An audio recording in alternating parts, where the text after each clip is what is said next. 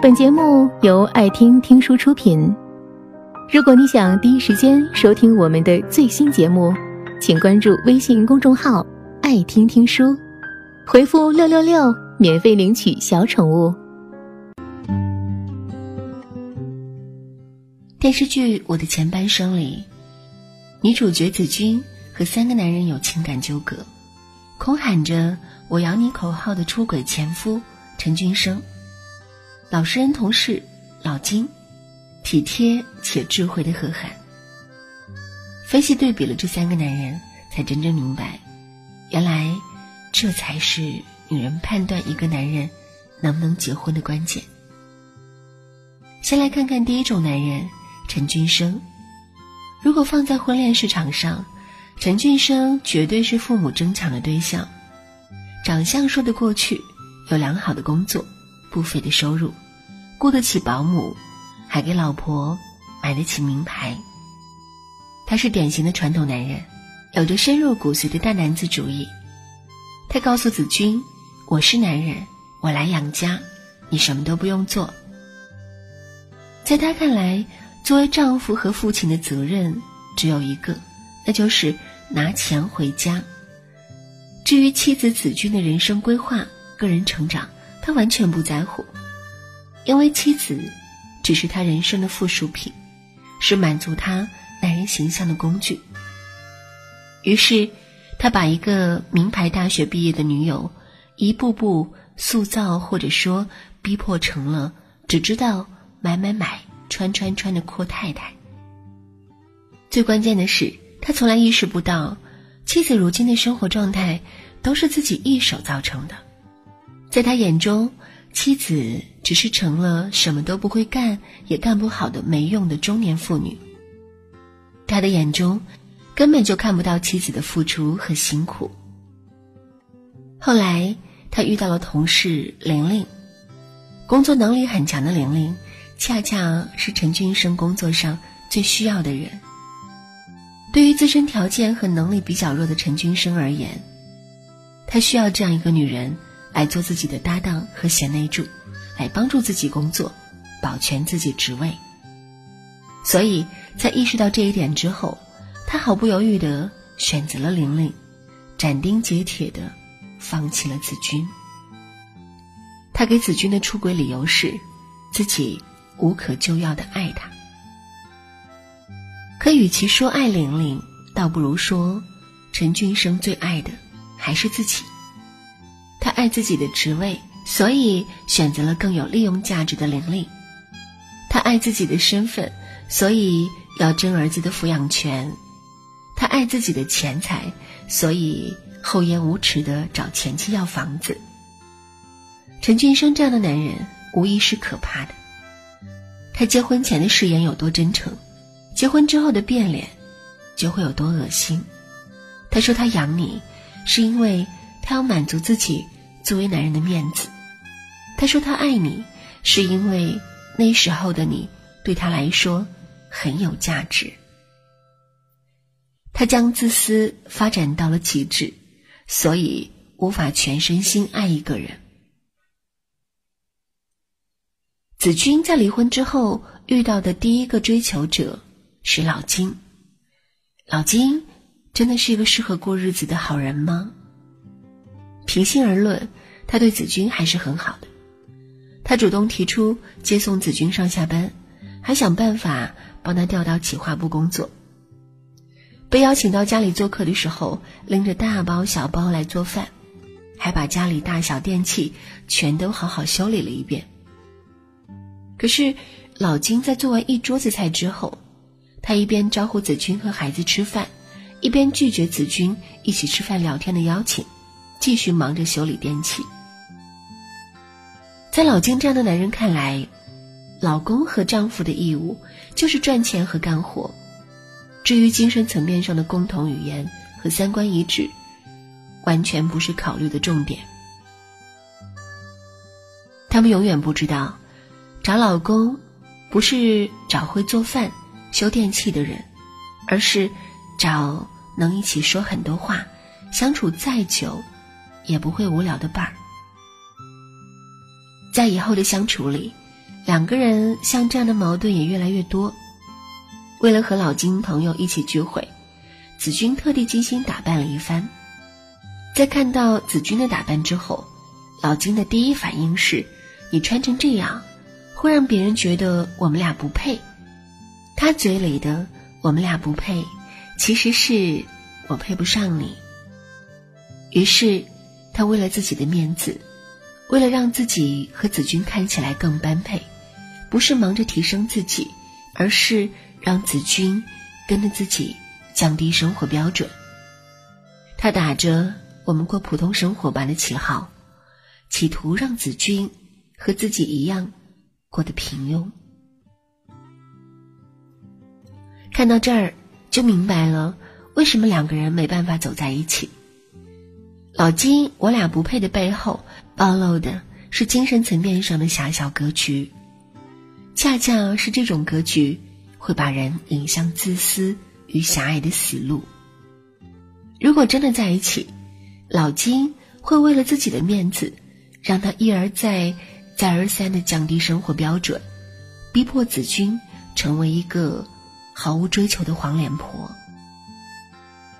双方没有情感交流，有的只是委屈和将就。就像子君说的这样，可是就算子君提出分手，老金仍然还在死缠烂打。他发动了公司上上下下的人去游说子君，让大家误认为子君就是一个玩弄老实人且劈腿在先的坏女人，因为。他对我们好，导致我们往往忽视了老实人最可怕的一点，那就是他们会仗着老好人的形象，站在道德的高地，对你进行感情里的情感绑架。老金这样的人可能是个好人，但绝不是适合结婚的人。他们嘴上认清自己，心里、心底里却总是自觉良好，没什么能力。却不允许别人另做打算，打着平凡人生的幌子，来驳斥你对生活品质和精神世界的追求。和老金这样的男人在一起，最后的结局就是变成下一个老金。在子君离婚之后，贺涵是对他帮助最大的男人。刚认识的时候，两个人互相看不顺眼。一个说对方是孔雀男，另一个说对方是养尊处优的阔太太。可是，在知道子君困难重重的时候，贺涵还是仗义的出手相救。在子君离婚的时候，是他提醒子君要出去工作，养活自己和儿子。在子君忙着打官司争夺儿子抚养权的时候，是他帮助子君。拿到了决定性证据。在子君初入职场什么都不懂的时候，是他告诉了子君职场潜规则。在子君因为被离婚而郁郁寡欢的时候，也是他告诉子君，你已经很坚强、很勇敢了。贺涵对子君的帮助，是子君在离婚之后迅速得到成长的原因之一。他的帮助，从来不是替他打理好一切，而是告诉他接下来的路应该怎样走，帮着他一点一点成长起来，并且在对方最需要的时候挺身而出，陪在他身边，就像他帮助子君一样，子君也在无形中改变了他。贺涵和唐晶分手的原因，是因为两个人太过相似，都精于算计，事业心极强。他们就像两条平行线，可以手拉手成为一同前进的合作伙伴，却因为缺少了爱情应有的宠溺和心疼，缺少了生活的柴米油盐，所以注定无法相交。这样冷静的贺涵，在子君面前。却是不同的。他会生气，会出谋划策，会奋不顾身，会挺身而出，变成了有脾气、有情绪的活生生的人。他告诉子君，摔倒了应该爬起来，可又会在子君摔倒的时候失去理智的跑去帮忙。他在帮助子君成长的同时，也从那个活得清醒万分的工作狂人，成为了拥有烟火气的有血有肉的男人。其实，爱情也好，婚姻也罢，都是一条单行道，需要两个人并肩前行，才能有结果。只有在对方眼里看到了自己最好的样子，才会下意识被对方吸引，然后一点点靠近。这，恰恰是爱情最好的状态。陈俊生这样的男人。是相亲市场最炙手可热的对象，也是父母眼中门当户对的代表。他们有着良好的工作和一定的物质基础，打着赚钱养家的旗号，一边贬低你的人生，一边忽视你的付出。比起爱你，永远更爱自己。和这样的人在一起，一旦自己失去利用价值，就会被残忍的一脚踹开。老金这样的男人是婚恋市场老实人的典型代表，也是大部分人眼中最合适结婚对象。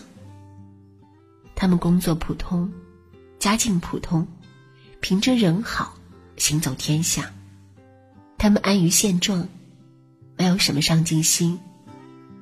婚姻既经受不了物质的考验，也无法应对精神上的枯竭，变得苍白又无力。